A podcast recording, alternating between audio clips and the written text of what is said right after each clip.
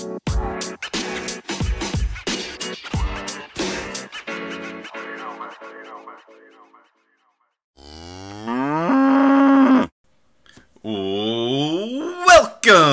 to Ole Walls House. It's me, it's your main man, it's your host. It's Ole Walls. I'm back, back again. Number 32, episode 32 of Ole Walls House this week. And I'm excited to bring you this one. Got ourselves a brand new guest joining us. Uh, this week we'll be joined by Ethan Sexton. Uh, he's going to talk a little baseball with us, kind of fill us in and what's happening in America's pastime. So before we get to that, let's do that housekeeping. No, we got to do it. Please, if you could, rate, review, comment, subscribe, share, tell everybody about it. I'd appreciate it. And as always, I appreciate all you guys. Thank you so much for the continued support. Uh, it, it means a lot to me. Thanks for coming on this uh, this little ride I'm on here. Can't believe I'm 32 weeks into doing this. So uh, I appreciate all you. Hopefully you guys are enjoying it. And like I said, we got ourselves a, uh, a first time guest. So let's get right to it. Okay, joining me now, first time guest on the show, Mr. Ethan Sexton here to talk a little baseball. E, thanks for coming on. Wally, thanks, man. It's my pleasure to be here. You know, uh, I was gonna maybe give a moo, you know, maybe talk about how Anchor is free, but uh, you know, I'm just happy to be here, so I don't really want to insult you. Well, if you got a moo, I think you got to give it to us. That's about the best I got, man. Not your best. Not your best. That was weak. So, man, yeah, I wanted to bring you on as uh, kind of my uh, resident friend who uh, talks about, uh, who knows about the MLB rather. Uh, kind of bring you on and talk to us a little bit about that. So, you know, some big news kind of happened. The trade deadlines just happened. Uh, more recently, Fernando Tatis suspended 80 games for PEDs. So I guess why don't we start with Tatis? Was uh, I mean, when you look at the dude, he kind of looks like a bag of milk. So I was a little surprised by it. Um, kind of what are your thoughts about that? Yeah, so obviously, you know, Padres fans, you know, as you alluded to, the trade deadline, uh, as we're recording, is just under two weeks ago.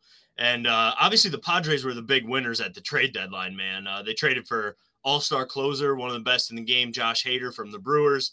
And then they did that trade with the Nationals that everybody surely knows about, where they got Josh Bell, uh, but they also got Juan Soto, who 23 year old, you know, one of the superstar faces of the of the game. Uh, and they thought that they were pairing him up with another 23 year old face of the game in Fernando Tatis. And then the news breaks uh, just a couple days ago here that uh, Tatis, who uh, has been out all season with an injury, uh, just about to come back. He's, you know, he was out rehabbing. I think they were hoping to get him back by the end of the month. And news just broke a couple days ago that he uh, got handed an 80 game suspension for uh, PEDs. So, kind of a rough one there for Padres fans. That was a team that's pretty loaded. You know, it's a good team top to bottom. They just traded for a superstar in Soto, a great closer, like I said, and Josh Bell, three huge pieces to upgrade their team. They thought they were getting their other superstar back in Tatis, and now they're going to be without him the rest of this year. And I think it's about 32 games or so next year as well.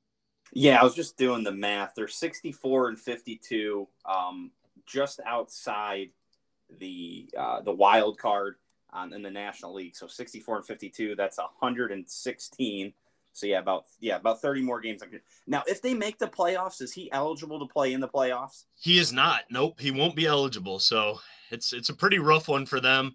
Um, you know, they have a pretty talented team without him, but when you got a player that's like when he's healthy and rolling, top 10 easily, top 5 player in the league, you know, not having him is obviously going to hurt your chances.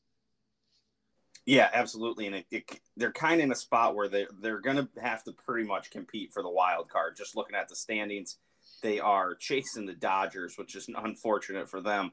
Uh, 17 games back in their division, uh, 12 games over 500, and still 17 back in the division, which is tough. So they're going to be stuck in the uh, the wild card race for the rest of this year.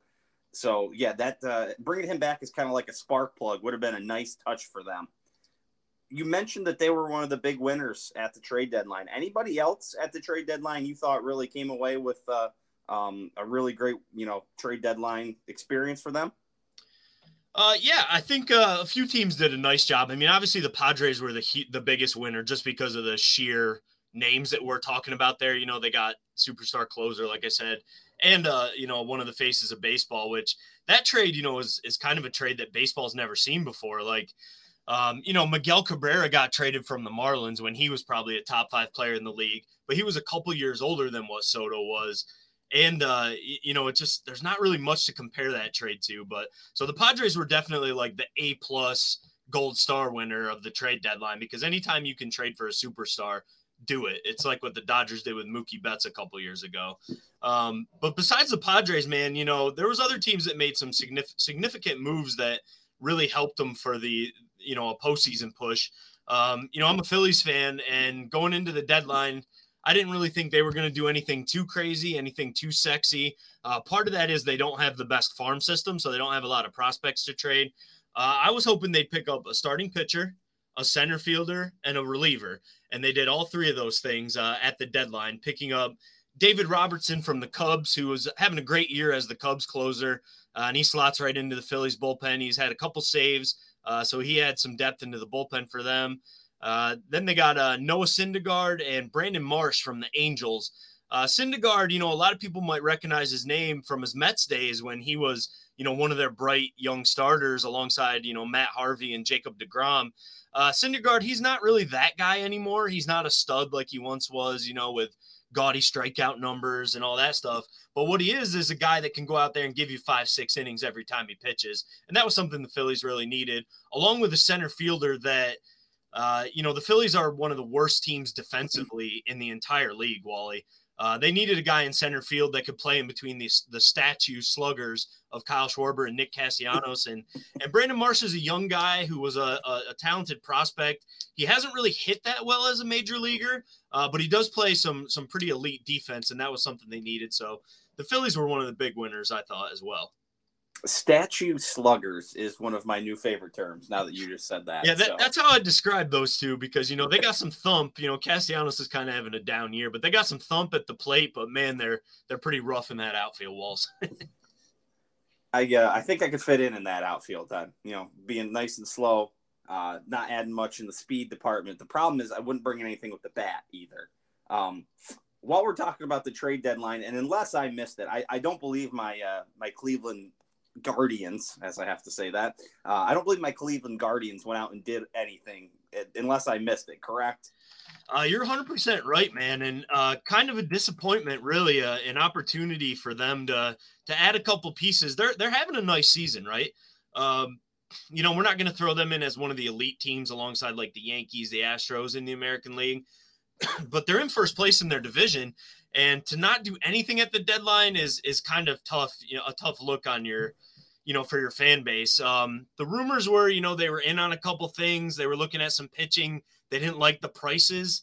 Um you know but cleveland has one of the deepest farm systems in the league. You know they have a lot of talent in their minor leagues. They probably could have done a thing or two to to really push them over the edge at least in the division uh, you know, because they're they're in a close race. The Twins are only a game and a half back, and they made some significant moves, getting uh, you know Tyler Mahle from Cincinnati. They brought in uh, Jorge Lopez, who's been a great closer for Baltimore. So the Twins improved themselves at the deadline, and then you know Cleveland's only a game and a half up on them, and then only two and a half games up on the White Sox.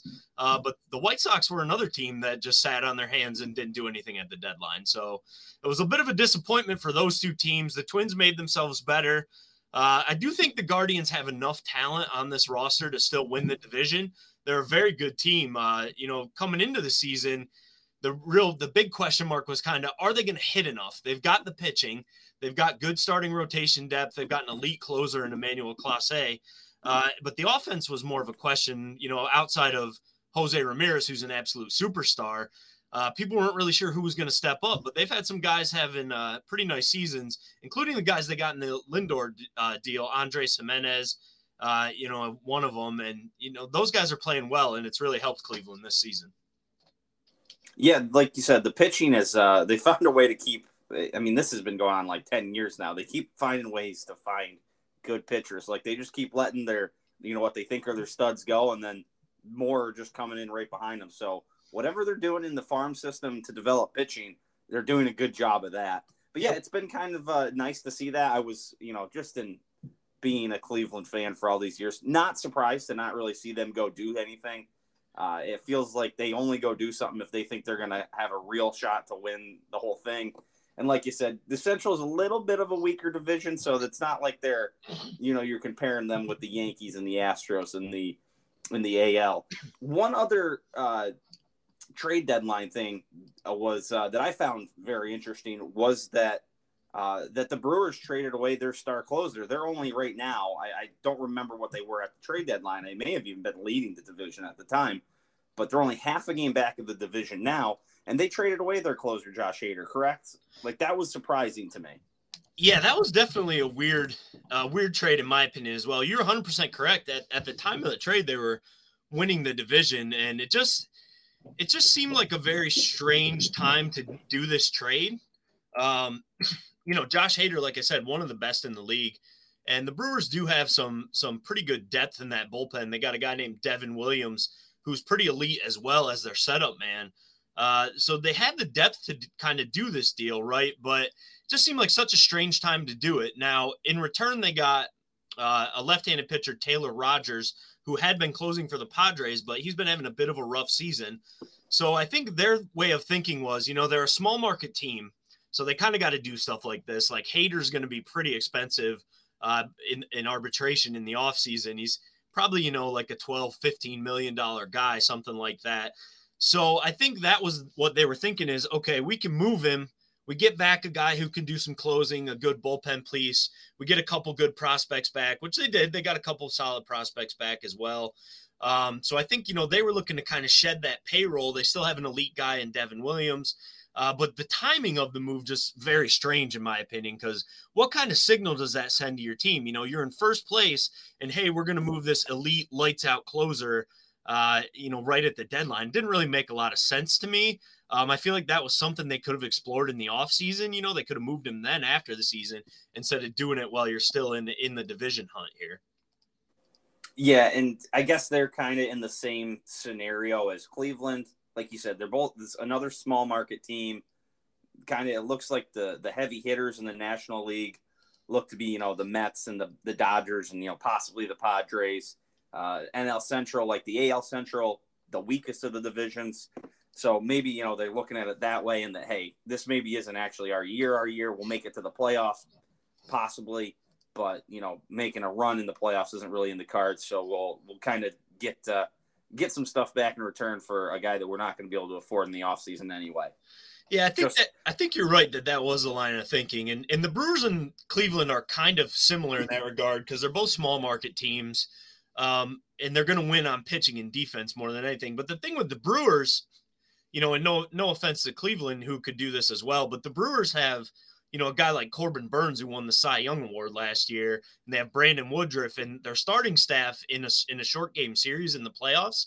You know, if those guys shut down could shut down any offense, and then you're cooking through the playoffs, and you lost, you know, a, a stud reliever, which which could end up hurting them. But I do think you're right. You know, I think that was their thinking. Like, you know, we're good, but we're not elite. But you know, the timing was what kind of threw me off with that deal.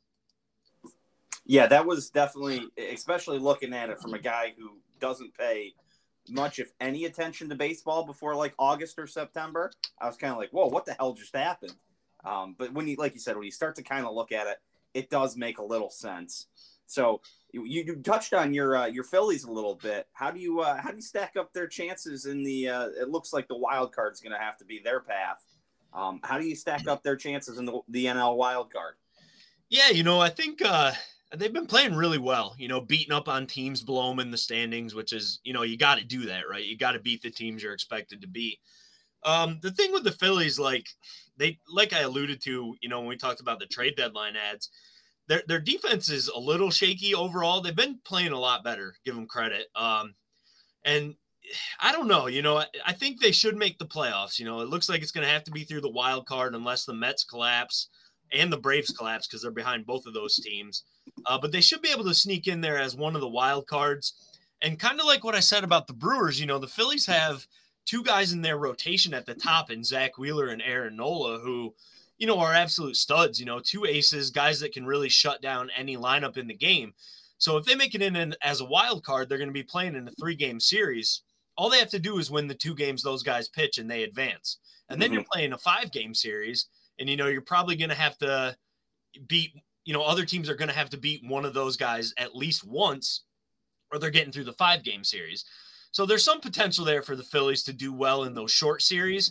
I feel like in a seven game series, though, if they got that far, uh, that's when they might run into a bit of trouble because you're going to have to use more of your starting pitching depth and things like that. So, uh, but you know, man, I'm just happy that they're playing games that matter in August because it's been a rough, you know, uh, 14 years really since they since they last or since they won the World Series.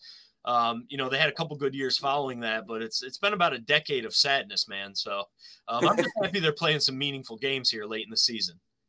And I, I, you mentioned the three game series for the wild card. There was a change to the wild card in the playoffs this year, correct? Yep, that's correct. So there's there's three wild card teams now in each league instead of two.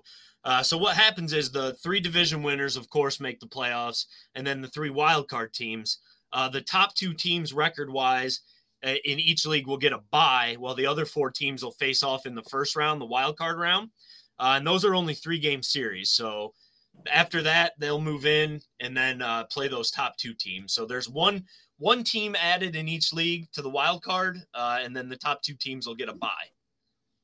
Awesome. Yeah, I had seen that before, had forgot about it, and then as you said that, it all clicked into me. How do you feel about that with the expanded playoffs? You know, for the longest time, you know, growing up, uh, it was four teams, the division winners, and one wild card. Uh, you know, if you go way back, it was just two teams, and if you go even farther back, I believe just one team from each league. So, how do you feel that the MLB kindly started to catch up with the rest of the pro sports leagues and add a bunch more teams into the playoffs? Yeah, I'm uh I'm okay with it, man. I, I think six is a good number, honestly. You know, there's 15 teams in each league. Um, so you know, six is just under half, right? You know, if you go to eight, then you're putting half the teams in, which sort of feels like too many, in my opinion. Um, but I think six is a good number. You know, uh, I like that they expanded it because you get one more team in the playoffs, one more fan base excited, one more city hosting games, all that kind of good stuff. Um, so I, I, really do think six is a pretty good number.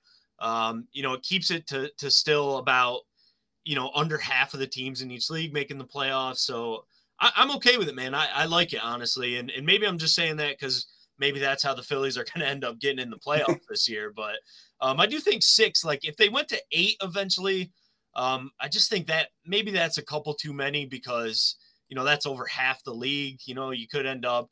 I, correct me if I'm wrong. You follow NBA way closer than I do. I think so. Like like in the NBA, I think it's eight, right? But you know, correct. sometimes like the eighth team might be under 500, and that's you know, do you really want to see an under 500 team make the playoffs? I, I'm not sure. So I do like the six. I think it's a good solid number. I'm with you. You made a, a, a one uh, point that I really liked. You said it's going to still be under half of the teams, and like you said with the NBA, over half of the teams make the playoffs. I think it's too much. Um, I, I, think this is. I, I'm with you. I like this number for baseball. I think I think football had it pretty perfect at six teams um, from each conference too. So I think this is a good number. It, it, it allows a lit, like you said, another fan base gets to get interested in the playoffs, but it's not just letting everybody in because that's the way it feels in like the NBA um, and even hockey to an extent too. It's like everybody gets in unless you're just absolute dog shit. So makes uh you know makes something like the regular season still seems to matter um, and, and get into it. Yeah, so. for sure. And you know you got to have that emphasis on the regular season because they play so many damn games. It's like you know, you, you don't want to expand it to the point where those games don't really matter and under 500 teams or something can sneak into the playoffs. So, in my opinion, anyway. Yep, I'm with you there. Well, why don't we get to uh, why don't we start talking? Who do you think the tell me what you think the best teams are and the kind of the best teams um, from each each league. Um, there's obviously kind of two standout teams in each league. Are they the best teams in each league? So obviously, in the AL, you've got the uh, the Astros, cheaters uh, the Yankees, and then over in the NL, you've got the uh, the Mets and the Dodgers. So, are those guys the four best teams in baseball? Uh, yeah, I think you know the Yankees have been the best team all year. They've hit the skids a little bit lately, but they were playing at such a level where some regression was going to factor in. uh, don't tell that to Yankees fans though, because they're all freaking out, including the one I'm married to. So, um, but you know they they're still one of the best teams. Uh, you know they got a really nice lineup. Aaron Judge has been playing at just an incredible level this season in uh, in a free agent year. You know after this year, so that man's going to get paid. Wally, um, he's playing incredibly well. They've got really good rotation depth. Uh, they traded for Frankie Montas at the deadline. We didn't get to, to them. The Yankees were definitely one of the winners at the deadline. Uh, they they added a piece, you know, in Frankie Montas and a couple other pieces, uh, and they didn't really have to give up any of their top prospects, which I thought they did a great job with. But you know, they got an ace in Gerrit Cole who can beat anybody.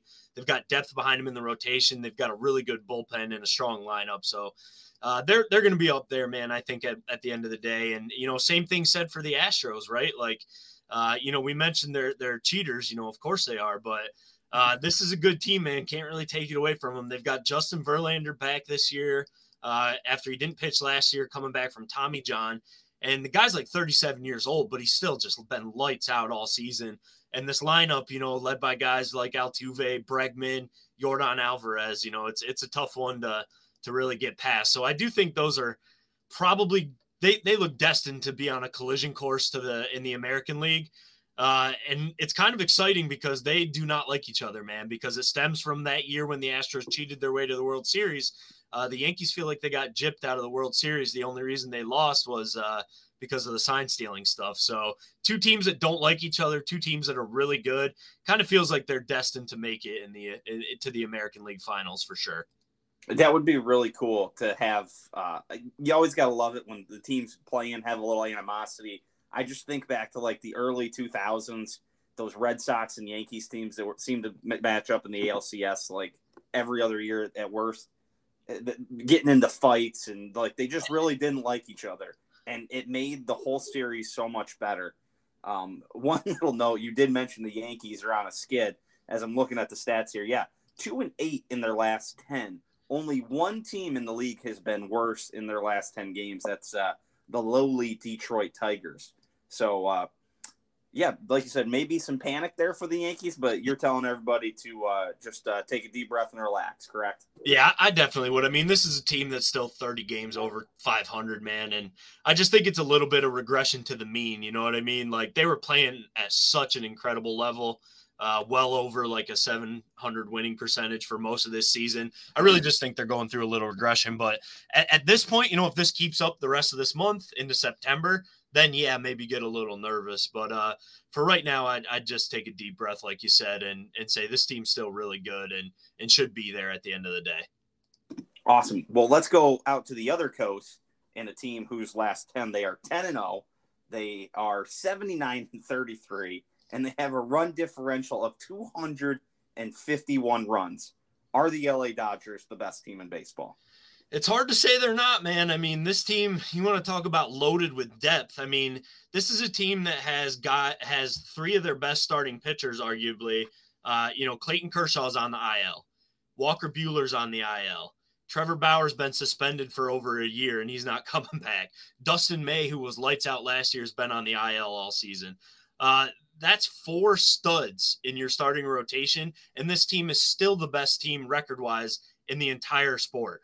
Uh, they're playing at over a 700 winning percentage, like we said. They're one game away from winning 80 on the season. You know, we're in the middle of August. Uh, and then you look at this lineup, man. I mean, they got the arguably the best catcher in the game in Will Smith. You know, they got Trea Turner, who's about as underrated as a superstar as you're going to find. Nobody talks about him, but this guy is elite, man. Like 20 home runs, 20 stolen bases, 100 runs every single year in the leadoff spot. They got a superstar in Mookie Betts who, you know, we alluded to earlier. When you can trade for a guy like that, you trade for him. I mean, this lineup is as deep as any lineup in baseball. Uh, you know, they've got a former MVP in Cody Bellinger that hits eighth regularly because he's been awful, uh, really. But you know, their team is so good that they have a former MVP batting eighth because they can. Uh, the addition of Freddie Freeman this offseason, man, uh, the lineup is just in in and out every single night, just loaded. And when they get guys like Kershaw, and they're hopeful to get Buehler back, you know, before the playoffs, and they're hopeful to get Dustin May back in some capacity before the playoffs. That's only going to help them. Uh, and one thing about them, man, you know, the Padres they did that Juan Soto trade.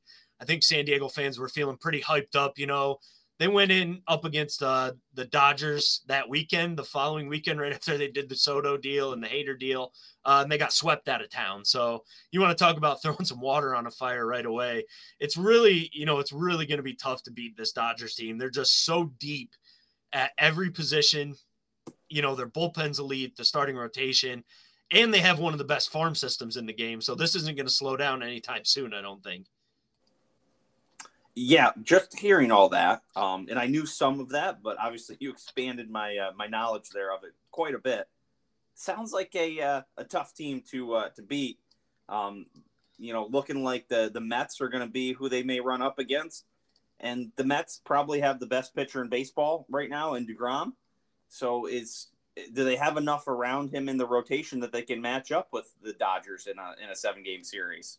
Hundred percent, yes. Um, you know, the Mets are not going to be an easy out for anybody in this playoffs. Uh, you know, you're talking about Jacob DeGrom, who, you know, you alluded to as the best pitcher in the game. Uh, and I got to witness it firsthand last night. He six innings, two hits, 10 strikeouts against my Phillies in a one nothing win.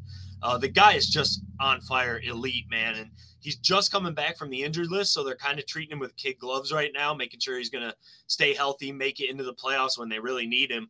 Um, but you got that guy, you know, he can beat anybody. Oh, and then after him, Walls, you got Max Scherzer, who's the ultimate competitor, you know, arguably still a top five pitcher in, in baseball. Not arguably, he is still a mm-hmm. top five pitcher in baseball, despite the fact that he's, you know, approaching 40.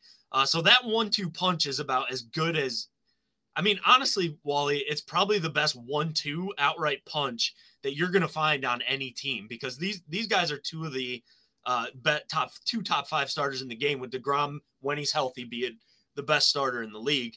And their number three guy who's pitching against the Phillies today is a guy named Chris Bassitt, uh, who's not, you know, he's not as flashy, he's not as sexy, doesn't strike as many guys out. But dude, he goes six innings, gives up less than three runs about every single time he starts. Uh, they brought him in in a trade in the offseason with Oakland. He was great with Oakland last year. He's been great with the Mets so far this year, man. Nine and seven.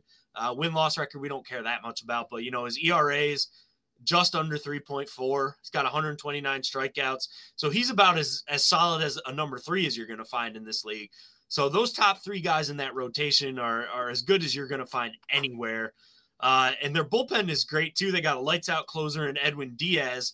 The only place where they can't really match up man for man with the Dodgers is going to be in the lineup. But that's not to say that this lineup is full of slouches because this is a good, solid lineup. You know, they spent a lot of money in the offseason to plug a lot of holes on their team, and, and it's worked out because they're going to be a tough out for anybody. Yeah, and history has shown in the MLB playoffs you can do a lot if you've got a one-two punch that's two studs, and I feel like you, you just have to have a third guy who can, you know, just give you just enough that you don't have to really burn up the bullpen in those other games where you can't pitch your two studs. Um, the first thing that comes to mind for me is Randy Johnson and Curt Schilling for the Diamondbacks, but yep. I'm sure there's more examples of that. But that that's the thing that pops to mind and how the Mets do it. When I hear you talk about the Mets and the Dodgers, is they're going to have to rely on that one-two punch and just kind of ride them. Do you think that's the their path if they get matched up with the Dodgers, or am I just completely crazy? No, I think you're right, man. I mean, think about it in a seven game series, because, you know, if the season ended today, they're not meeting until the last round in the National League, the National League Championship Series. So in a seven game series, you got to win four games. That means the Dodgers are going to have to beat either Scherzer or DeGrom one time, right? So that, that that's a tough task. You know, those are guys are both elite, you know, and and that's what Mets fans are going to be hoping for, you know, this is you know, we can throw these guys four times in a seven game series. Mm-hmm. And if mm-hmm. they win all four of those games, that's all we can lose every other game. It doesn't matter. Um, so I think, you know, that's going to be the tough team, the tough thing, excuse me, for any team uh, showing up against the Mets this postseason is you're going to have to take a game off either DeGrom or Scherzer to get by them. Yep. Okay, give it to me. Give me the uh, the World Series prediction with uh, with the winner. Oh man, I, I hate to be chalky, but it's kind of tough. Like, I feel like you know the Mets got some DNA in them where the Mets are going to Mets at some point. Uh, I do think they're probably going to make it to the NL Championship Series up against the Dodgers. I think maybe the Dodgers' depth will prevail. Uh, the only caveat would be, you know, if the Dodgers can't get guys like Buehler and Kershaw back, and they don't have the same kind of starting pitching depth, then maybe it's it's going to be a little bit harder for them to do. But it kind of feels like at this point, the Dodgers probably are going to come out of the NL. Uh, give the Mets every chance in the world because of those top two starters. And, you know, we could see a sneaky team like the Braves, I think, are still pretty good. We didn't really talk about the Braves, but the Braves are still really good. You know, obviously the defending champs. So we got to give them a little chance. But really feels like to me it's going to be Mets, Dodgers. Uh, I know it's chalky, but it does just based on the way these teams are built, it feels like that. And I kind of lean Dodgers, you know, as I said, as long as they got that starting pitching depth back. So I think that they're coming out of the NL and then, you know, the AL, like we said, it, it just feels destined Yankees Astros on that collision course. Uh, man, really hard to, to pick between those two teams. Um, I just think, you know, this year, if the Yankees can right the ship, they're, they're on that skids a little bit right now, but if they can right the ship, they're going to get, you know, Luis Severino back for the playoffs. That's a nice one two punch with Cole. They got depth everywhere. And if Aaron Judge keeps playing at this level, surrounded by a, a pretty good lineup, I kind of feel like it could be Yankees Dodgers, which is uh, not great for our small market teams because those are probably the two richest franchises in the sport. But that would be a heck of a seven game series. So let's let's go chalk. You know, it kind of going to be lame about it, but it does kind of feel like you know Yankees Dodgers uh, could be what we're looking at in the World Series walls, and it's hard to pick between those two teams, you know. But I don't know, Dodgers are really hard to, to bet against right now. Yep, that all makes sense, and uh, the MLB executives would be very happy with that matchup. I would have to imagine. Oh yeah, you're going to pull some numbers if it's those two teams. awesome. Well, hey, thanks for filling us in on the MLB. Uh, anything else you want to touch on or cover here before uh, before I let you go? No, man, I, I, think we, you know, covered a little bit of everything that's been going on lately. Give us a good view of what to expect in the last, you know, month and a half here as we rush towards the playoffs. And man, it's it's a great time of year, right? Walls, we got you know baseball head towards the playoffs. We got football about to start. So I know you and I, as, as sports guys, we're looking forward to, to this time of year. You know, fall is soon approaching, and I know those Midwest summers are, are pretty nice out there. But uh, I think we could both agree that fall weather cools off. We got a lot of good sports going on. Best time of year. It is by far my favorite time on the calendar for sports. Like you said, baseball's in the playoffs, football's starting uh, hockey's just around the corner. So, uh, football, obviously, the greatest sport in the world to watch on TV. So, I mean, just my favorite thing coming up. So, uh, I guess while I mentioned football there, uh, how are you feeling about your Cleveland Browns for this year? You know, I was worried you were going to bring this up. So, I thought about it. The Browns are in a pretty weird spot, man, because they kind of they sort of did Baker dirty. And if you just want to get rid of Baker, that's fine because I don't think Baker was the guy that can win a Super Bowl. All right. Um, but you know, they replaced him with Watson, and everybody knows what Watson's been going through. Uh, it's a tough team to root for, man, when you got a guy like that leading your team. Just uh, you know, allegations like that are nothing to scoff at. And, you know, it's really hard to just be like waving my pom poms for the Browns this year. And I'm not trying to be like, uh, you, know, like, uh, a social justice warrior or anything like that. But it is kind of tough when you got to root for a guy like that as the face of your franchise. I mean, if you want to just talk about from a football perspective, it's if Watson comes back and plays at the level that he was playing at before he got suspended, it's such a huge upgrade, and that roster around them is good enough that they can make some noise in the playoffs. Mm-hmm. So, from a purely football perspective, it's a huge upgrade, and I can't blame them at all. But with all the baggage that's going to come with Watson, you know, it's a tough, it's a little bit of a tough look. I mean, there's plenty of other guys in the NFL that have had legal troubles, but when it's your quarterback, it's different, right? Because if it's a, a lineman or whatever, you can kind of hide them. You know, people still bring up the allegations, you know, whatever they may have done. Uh, but when it's your quarterback, it's the face of your franchise, man, and nobody's ever going to forget these allegations. And it's just a tough, kind of a tough guy to root for, you know, in my opinion. Yep purely football, they should be a lot better. You know, Baker just he was okay last year. He sucked. He was hurt a lot. Um, he was okay. Not a guy you can win a Super Bowl with. Watson, you know, if he plays at that elite level, he is a guy you could potentially win a Super Bowl with. It's just you know the baggage that comes with it is kind of the tough part for me. Yeah, hundred percent. I get that. If he was on my team, I'd have a tough time wanting to root for him too. So yeah. Well, awesome, man. We uh, like you said, we covered a lot here, so I appreciate it. Uh, hope you enjoyed your first time on Ole Walls' house, and uh, I'm sure we'll have you back on uh, in not too long to maybe uh, wrap up uh, the season here as we get uh, into the playoffs. So, E, I appreciate it, and we'll uh, talk to you again soon. Thanks, buddy. Appreciate you having me on. Okay, let's change gears and talk some fights. Uh, some stuff that happened this past weekend uh, over in the UFC. Fun fight. Uh, Dominick Cruz and uh, Vera. Why can't I think of Vera's name? Um, but they had a fun fight. Uh, Marlon Vera, Marlon Cheeto Vera. Uh, they had a fun fight Saturday night. ends up being a, a KO in the fourth round when Vera damn near kicked Cruz heads off. Um, it was a fun one. I mean, it was it was interesting right from the start. Uh, Cruz out quick, quick in the first round, getting some good scoring points in there. Uh, but the, the was in the first round, you saw it for the first time. Vera landed a big punch mid round, and it really rocked Cruz. Cruz comes back later in that first round, gets a good double leg, controls the round, wins the round going away. I don't think it's a problem. Uh, in the second round, Cruz is out boxing him, sticking and moving, looks great. And uh, th- then it started to happen, man. Uh, Vera landed another big punch in the th- in the third early, and then he stuck him again after he stuffed the takedown. His takedown defense was awesome throughout the whole fight, and just was every time he hit him, you noticed how much Cruz reacted. And then when he ended it all with that massive head kick, Cruz had kind of ducked down into it and he just timed it up perfect and placed it perfect. And his lights were out on the way down. It was all over there. And it was a really fun fight. I think Cruz probably could have won, for sure, won the first two rounds, I think. And, you know, hey, he might have won. He might have won all three. So we'll, uh, we'll, yeah, man, I think he probably could have won thing. But hey, a good win by Vera. He was uh, going into this. He was ranked fifth in the division, so he is gonna be moving up. Other UFC, UFC 278 this weekend.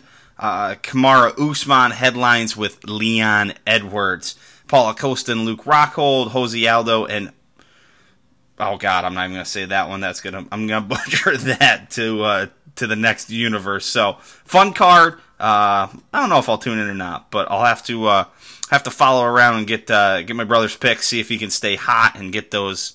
Uh, I'll have to add a, little segment back in here, so you're you're hearing the inside of uh, how it works here at Ole Walls House. So fun UFC card coming up. Vera and Cruz was a great fight. Go check it out. Uh, ends with ends with a bang. So over in boxing, uh, Teofimo Lopez returned to the ring. He wins by a seventh round TKO. Uh, ref stopped it. He looked good. Um, wasn't wasn't like I was blown away by his performance. I don't think there was anything wrong with it. Uh, Pedro Campo was just obviously overmatched, and that's what they were looking for. But he did he took care of business. Like that's what he's supposed to do. You can't fault a guy for doing that. The the stuff that worries me is in the pre they did the you know all the Mark Kriegel got his got his time to shine and uh, he got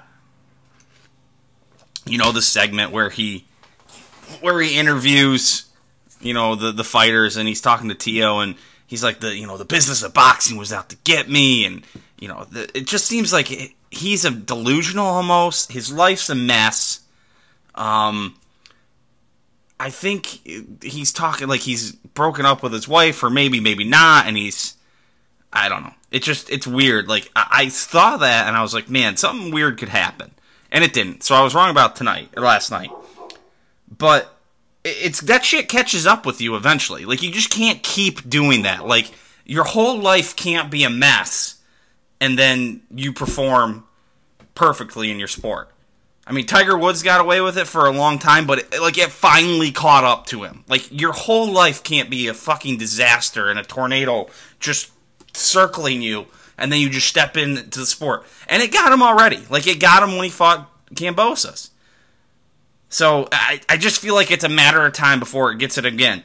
And his dad, who was his trainer, Teofimo Lopez Sr., he's a fucking asshole. Like as soon as the fight's over, he's jumping in front of the camera like he should be celebrated. Holy shit. No, like fuck that guy. He's the worst. He is the absolute worst. And if there's any reason why Tio Jr. is delusional, it's because his father's beyond delusional. So, Okay, looking forward, we got a big one this weekend. The heavyweight crown, heavyweight championship of the world is on the line because Tyson Fury has retired again. Maybe I'll unretire, then re-retire. He's like fucking Brett Favre right now. I don't believe he's retired until he he's definitely not going to be retired if Anthony Joshua wins. So Anthony Joshua, Alexander Usyk too. All the active heavyweight titles are on the line. The only one not is Tyson Fury. He's going to hold those hostage for a couple years before they finally have to strip him, I feel like. But yeah, Usyk Joshua 2, Saturday from Saudi Arabia. So we're getting an afternoon fight. I believe it's about 5 o'clock, as they figure the 5 o'clock Eastern will be the, the main event. Main card starts at noon Eastern. So a little day boxing. Don't got to stay up till midnight. I like that. I like that a lot. So yeah, Usyk uh, pulls the shocker last time back in September of 21. He's been in Ukraine, so you got to wonder how that's to go. Joshua's had a new coach, uh, new trainer installed, Robert Garcia, brother of Mikey Garcia. So be interesting. Uh, apparently, Usyk, by all reports, has gained some additional mass. Excuse me. I know there was said that he probably lost a little bit when he was in the Ukraine Defense Forces or whatever those were that he was in. Uh, so he put all that that he lost on and then more. So it'll be interesting if it's it's too much because sometimes people put on too much weight going up. And he remember he was a cruiserweight who's transitioned to heavyweight. He's been a heavyweight for a few years now. But this will be the by all accounts the heaviest he is. So it'll be and you know part of the reason he won that first fight because he was quicker and a better boxer and better footwork and just outmaneuvered and outboxed Joshua. And Joshua tried to box with him, which was a mistake as I see it. So it will be interesting to see what kind of changes to the game plans are implemented. For Joshua, I think he's got to come forward. He's got to be the aggressor. He's got to be the bully. He's the bigger dude. He's still going to have, uh, got to believe, 10, 15, 20 pounds on him. He's got to be the bigger dude and get in there and slug it out with him. I don't think he can win trying to box with him. Like, he's not going to outbox him. Alexander Usyk is a way better boxer. He's one of the better boxers in the world, like just pure boxing. Not talking punch power or, you know, just intangibles. Like his boxing footwork, his, you know, the the fundamentals. He's one of the best in the world. So if Joshua lets him do that again, I think it's going to be a long, long night. I know some people think Usyk's going to knock him out. I don't know. I don't know if I'd go that far. I think he wins. I have him by decision. Usyk's minus 215. Joshua's plus 170. I mean, if you're looking for an Usyk knockout, I mean, you could sprinkle the late rounds. That's when it'll happen. I don't think he's gonna, you know, barnstorm him early. I think he, you know, slowly work him, slowly beat him down, and you know, get him in the end. So I like Usyk by decision. I'm super excited. The fight's on DAZN. I don't have to pay pay per view. It's in the afternoon. All the heavyweight belts on the line. I'm excited. Like I said, Alexander Usyk by 12 round decision. Hopefully, there's no shenanigans. We will definitely be talking about that next week when we come back to the fight game. Quick addendum to the fight section. Got the picks from my brother. Keep in mind, I believe he was 5 0 last week. Last, uh, not last week, last month. He is hot. So do with these what you may. He likes Tyson Pedro over Harry Hunsucker. He also likes Alexander Romanov over Marcin Tybura. He's going with Merab Divalishvi? Diva Divalishvi? Over Jose Aldo. We're just to call him Merab for, for future reference. He likes Paulo Costa over Luke Rockhold. His exact comment was, I hope Rockhold wins, but it looks like Costa just got a fresh shipment of vitamins from Mexico coursing through his veins. And he said he likes Marty Fake Newsman, so he likes Kamaru Usman. I am gonna agree with Tyson Pedro, Romanov. I'm I'm going with Jose Aldo. I'm probably wrong, but I'm going with him. And I like Paulo Costa and Kamaru Usman as well. So just uh, just one spot where we diverge. So do with those what you may. Fade them or follow them. Over in the golfing world, we had the first round of the FedEx Cup playoffs, the St. Jude Class Championship the FedEx St. Jude Championship from Memphis, Tennessee.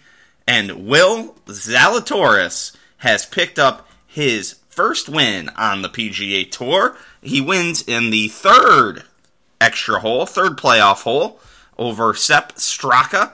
Uh, little 66 on Sunday from Zalatoris. And uh, not a bad round from Straka, 67 coming in. He was up near the, the top as well to start the day.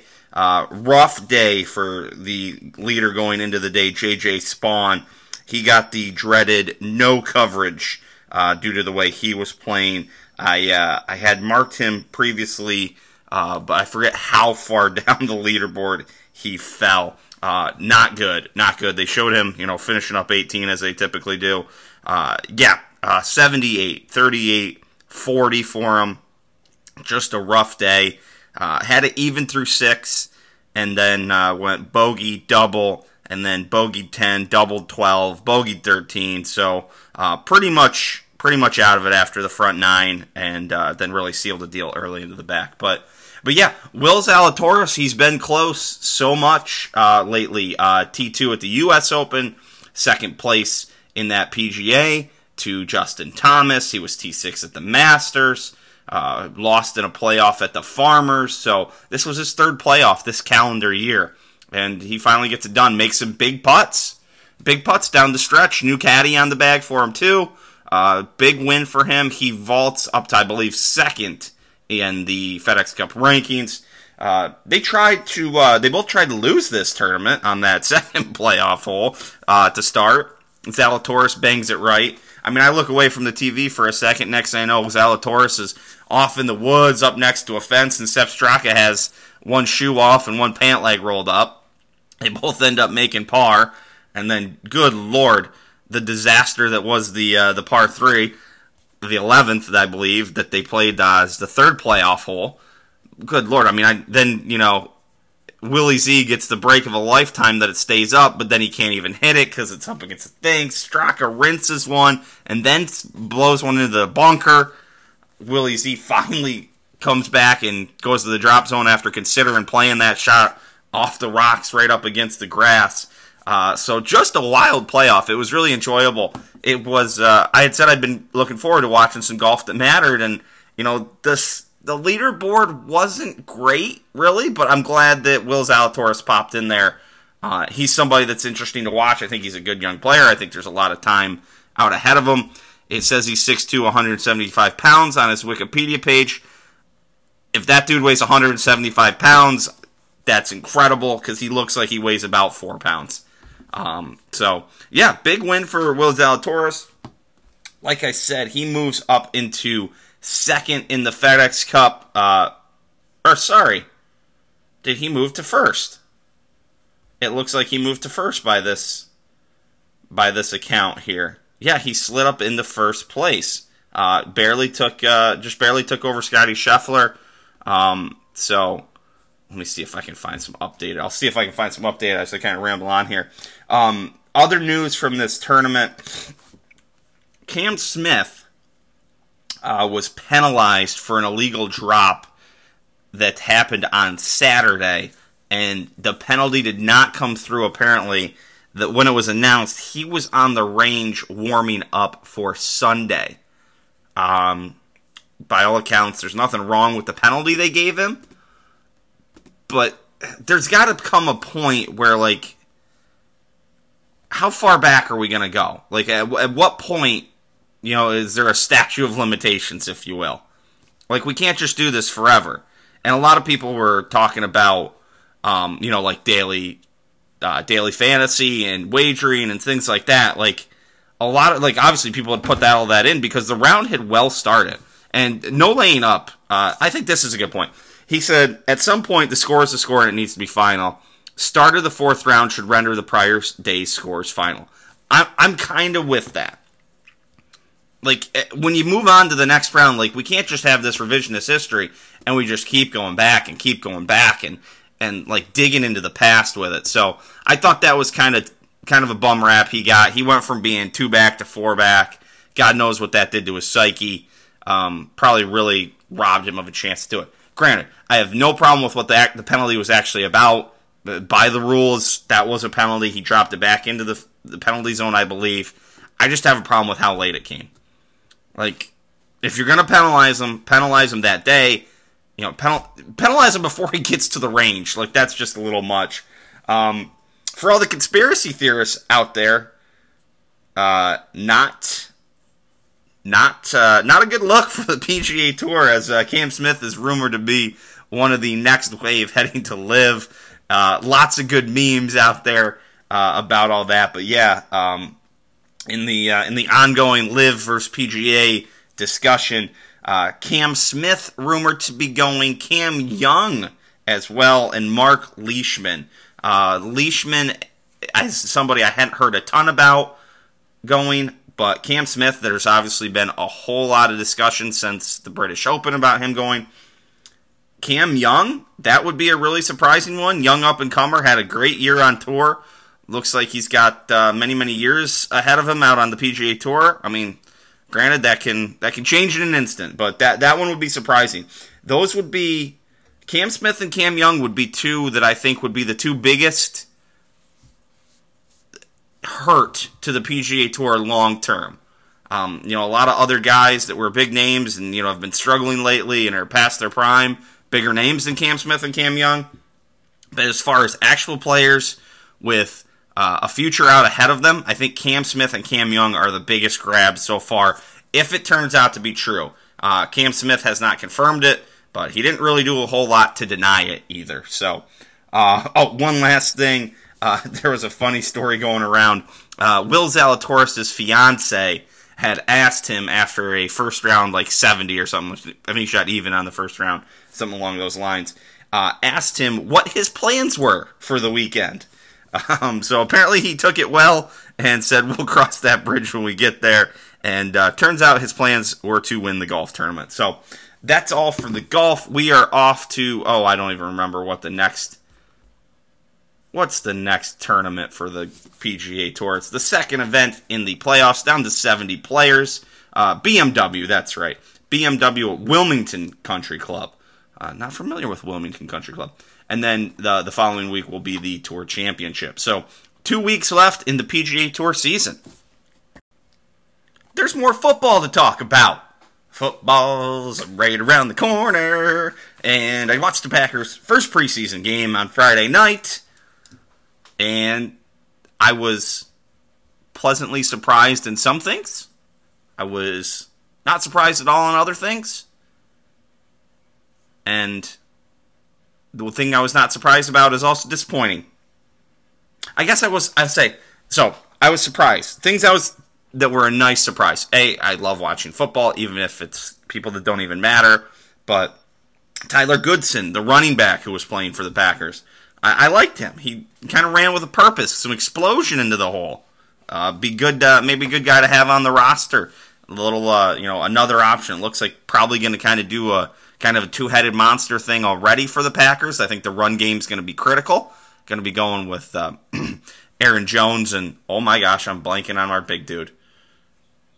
You know, our big dude. I'll think of it. Uh, brain fart. Um, really, really excited about what I saw with Romeo Doubs.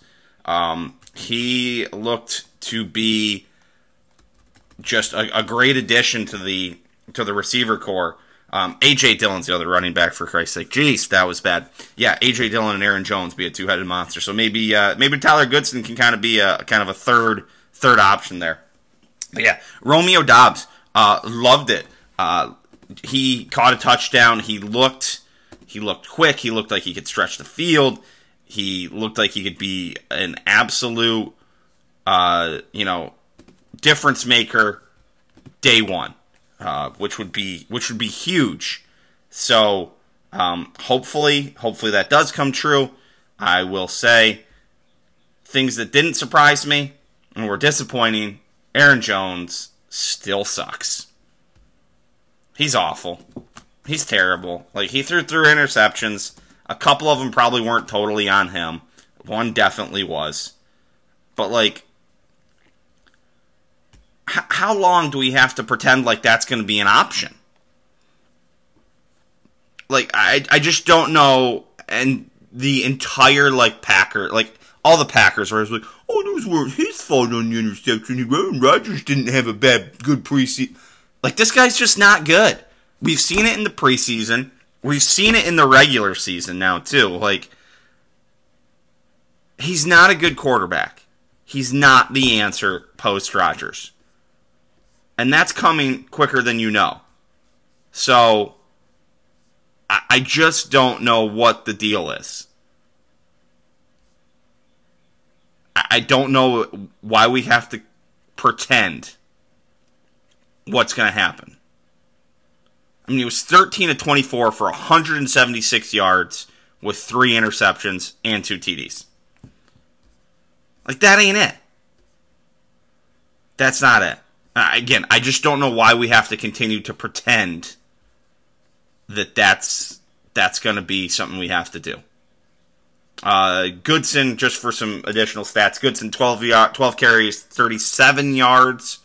Um, receiving, Doubs had three catches for 45 yards. Uh, the long being the, the 33 yard touchdown he caught. Um, Danny Davis caught a couple of passes as well, one touchdown from him too. So I, am excited about the season. Hopefully, we can fill in the uh, the receiver corps and kind of figure that out. Um, only Quay Walker was playing for the defense, so they are pretty pretty pretty set there um, on the defensive side. That's what that shows that they really weren't trying to figure anything out, getting the rookies some go, but everybody else seemed to be locked into their um, their spot. Only other kind of question mark is going to be what's that line going to look like? Is Bakhtiari coming back? You know, so we'll have to see. But I'm excited for football. It's creeping up on us. It's closer and closer. Just two more preseason games, then we get to the real thing. Elsewhere in the football world, uh, Tom Brady stepping away from the Buccaneers until after August 20th. I saw that tweet earlier in the week. I have not seen anything else to follow up with it. Um, apparently, this has been discussed before training camp even began. So, uh, I mean, Todd Bowles said he was quoted saying he has a pretty high, end quote, level of confidence Brady will play in week one against the Cowboys. So, uh, interesting.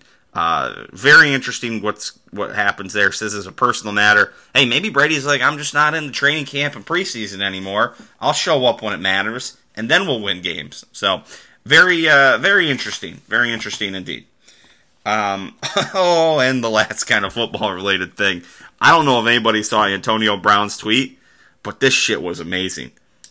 Um, he he has he so he tweets out sincerely AB with a picture of himself smiling, and I just got to read this because it's incredible.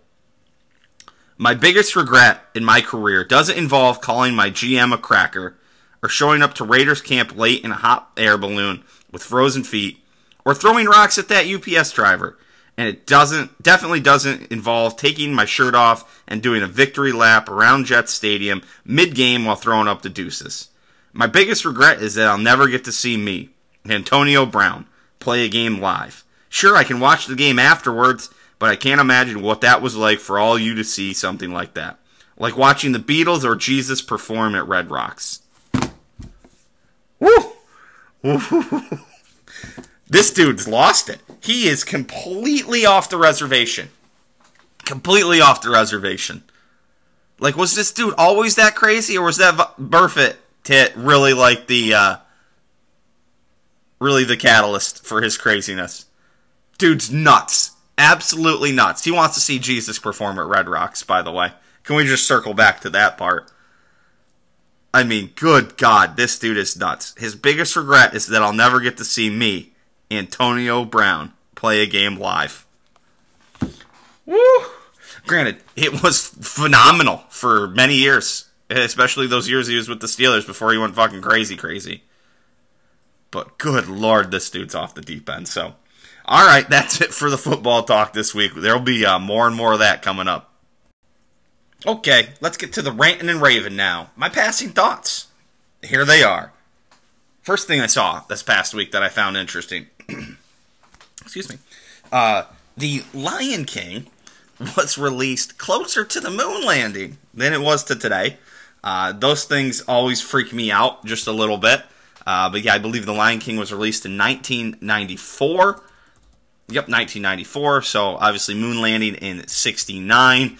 That is, uh, if my math is correct, that's a 25 year difference. And yes, I am correct in that. And uh, but yeah, 2022 to 1994.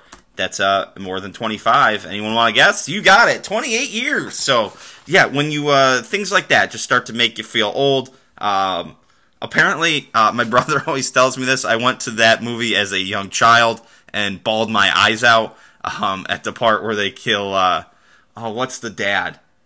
I can't think of the dad. What's Simba's dad's name? Mufasa. Mufasa. When Mufasa dies, apparently I was uh, bawling my eyes out in the in the uh, in the movie theater. Uh, movie related, I guess. The Field of Dreams game. The MLB did that down in Iowa, right next to the Field of Dreams uh, movie set. I always think that game's really cool. Uh, like them doing cool kind of things like that. So I, I always like to tune in, even if just for a little bit, just to see it. I've been to the Field of Dreams uh, a couple times. I think I've stopped in there. Um, it's a cool thing, just kind of showing up, and you're like, "Oh, this is like, it, this is the movie set. Like, this is where they did it." I don't know about the inside. I think they did the inside shots there too, but they definitely did the outside shots there, and have kept the field in a pretty good spot. The MLB has built like a full regulation field, uh, just a little bit, little bit over. Um, they're not playing on the actual field, but still a pretty cool thing. I like it. I think stuff like that is cool. Uh, the one time, the one time I was at the Field of Dreams, really cool thing. A guy and his dad were playing catch from uh, the pitcher's mound back to home plate. I thought that was really cool. So uh, if you've seen the movie, you, I think you, would get that. Played some blackjack for the first time uh, about a week ago. Um, did pretty well. Did pretty well. It was a quick one. I just had a little bit of time in between doing some things. Was in there just uh, put in a little over a hundred bucks, and uh, you know won about a buck eighty on top of my original investment. Uh, it's uh, when you get those moments in blackjack. I mean, blackjack's the best. If it's if it's going well, there's not quite anything like it cards wise. Um, had a you know one all basically won all my money on on one on one hand essentially. You know, progressive betting, so I'm getting hot. I've got about 40, 50 bucks on the on the hand, and uh, I get some eights, so I got to split it.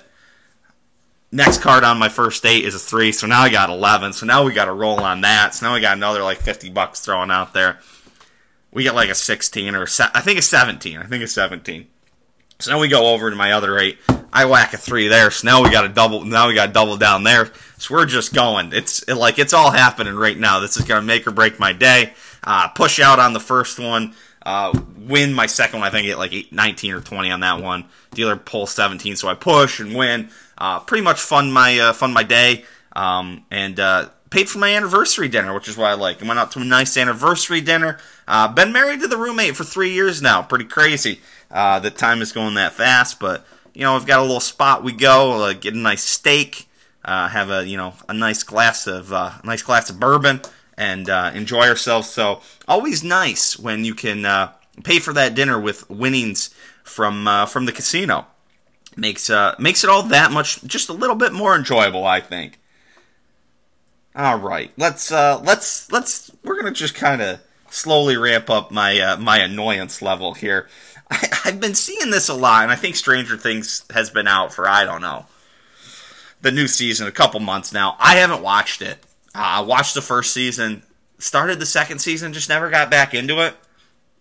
Uh, but i guess in this most recent season they were playing Metallica or something like that. There's a scene playing Metallica, and you know Metallica's got a bump from it, as t- typically happens when show popular shows feature songs that have you know kind of faded from you know memory. I, the uh, the running up that hill song got a nice bump too. I think that was like number one in America. And it's inevitable. You start to see this shit like popping up all over. It's like all you new Metallica fans from Stranger Things we were here before Metallica was cool. like, cool, douchebag. Like, so you knew about something that they didn't know about. I mean, shit, that's those songs are like 35 years old.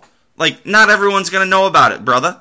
Like, you're not that, you're not a badass because you know about old music. Like, cool, you do.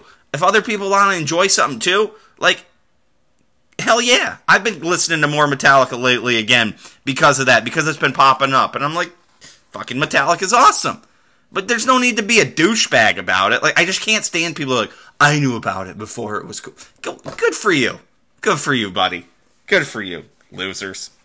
speaking of losers, we got the biggest one there is Dr. Fauci. This fucking jackass. I don't even know what this interview is from. So he has some interview where he goes in and he calls it the Fauci effect. That people have started going to medical school and got into science because of him. And then he says it's because he symbolizes integrity and truth.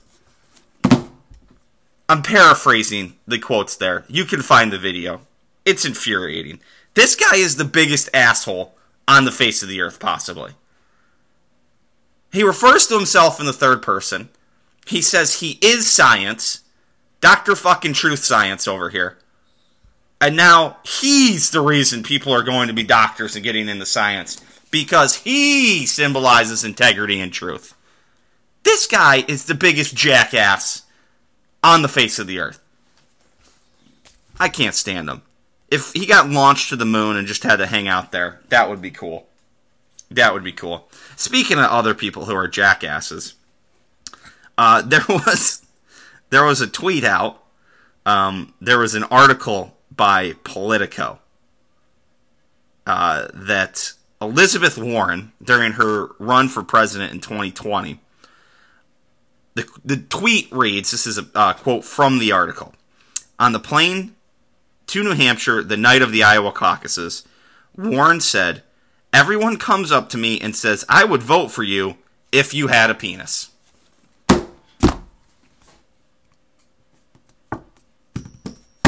No one said that.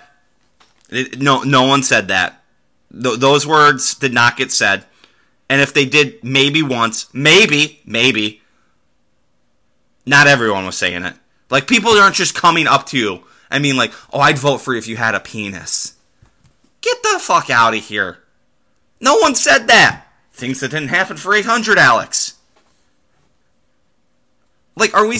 Do these assholes think we're supposed to believe this shit? I mean, come on. I would vote for you if you had a penis. Get the fuck out of here. Good lord. Goodness gracious. Um, on a lighter note, on a lighter note, I, I uh, freezing cold takes retweeted uh, the four x one hundred relay from the 2008 Olympics where the USA wins. Um, Jason Lezak, uh, famous because Michael Phelps is on the team, uh, one of his eight gold medals in that that uh, Olympics. Jason Lezak has possibly uh, one of the best performances in like Olympic swimming history. Comes from behind late against France, and France had been the favorite, and uh, they're kind of their main swimmer, Alain Bernard, who Jason Lezak caught and beat. had said before, the Americans, we're gonna smash them. That's what we came here for. Yeah, how'd that work out for you, Alain? Just a good thing to remember. USA is better than France for sure. For sure. I think I mentioned Mike Vick last week. I think we were talking about best video game players of all time. And I, am like 90% sure he was part of that discussion. If he wasn't, I missed a big one, but I'm 99% sure. And uh, I saw a tweet that said, Did your group of friends have a no playing with Mike Vick rule? And I can remember that like you kind of did. Like you just you didn't play with him because he was it was cheating so much in that game that you're like, yo, just don't don't use him like anybody but the Falcons. And I know like in certain years, like later, like you wouldn't use like Peyton Manning or you know Tom Brady in certain years, but like Mike Vick was different. Like you did, you were like, don't use Vick. Like that's just not fair. So uh, that was just uh, something I thought was pretty funny because very true. Like it was just it, it was playing a different video game when you played with Mike Vick. Little League World Series is going on, and there's a video circling circling uh, with a kid from Wyoming, and he's wearing like those yellow leather work gloves. Um, I, I, believe the tweet that someone put up said ranch leather ranching work gloves. Just makes it even better that they called them ranching work gloves. And this kid hit a ball so far out of the stadium, and it's just like that is the perfect description and explanation of some just big badass kid from Wyoming wearing work gloves up to the plate and just hitting dingers. Just absolutely incredible. I love it. Little League World Series is really cool. Used to go a lot as a kid. Uh, like to keep an eye on it still to this day. It's uh, it's a cool event. I believe all the entries still free and everything down there still pretty cheap. So uh, it, that's a cool thing. And uh, I guess this will be the kind of the thing we'll wrap it up on. Had my first fantasy football draft of the year, and it's a dynasty league, so I was drafting rookies. I uh, I probably reached and drafted Doubs from the Packers. Um, drafted him in the second round of uh, a four round draft. Uh, very interested to see how I do figuring out this fantasy league, this dynasty league rather. Um, I'm confused already, so we'll uh, we'll see how that goes. The rest of my fantasy football drafts are going to be coming up here in the next couple weeks. Uh, got uh, got a big one next Thursday. Next Thursday is the the big one. Um, I don't know when my other big one is. That's an auction. Auction drafts are a lot of fun. Uh, got one in person. I've got all kinds of drafts. I've got dynasty drafts. I've got auction drafts. I've got in person drafts. I've got regular snake drafts. I'm probably in too many fantasy football leagues, is what this is all telling me. But screw it. So every play matters on Sunday to me. Every play matters. All right, let's go wrap this thing up. Closing time, everybody. All right, all right, all right. We're going to be back next week. As always, we will be back. Ole Walls House will return. Uh, going to be talking about the boxing and UFC cards for sure. Uh, football, there'll be more football news, I'm sure. Uh, the golf is continuing on, the BMW Championship. So, plenty of stuff. Getting into that time of the year where there's a lot of stuff to talk about. You know, you'll get my other rants and raves as well. Um, so, again, thank you to all you guys. Thank you to all my listeners. I appreciate it. Uh, thank you, thank you, thank you. And a, a, big, a big thank you to Ethan Sexton for joining us, filling us in on what's happening in, in the world of baseball. Uh, so I appreciate that, E, and I appreciate all you guys. We'll see you next week. Till then, peace.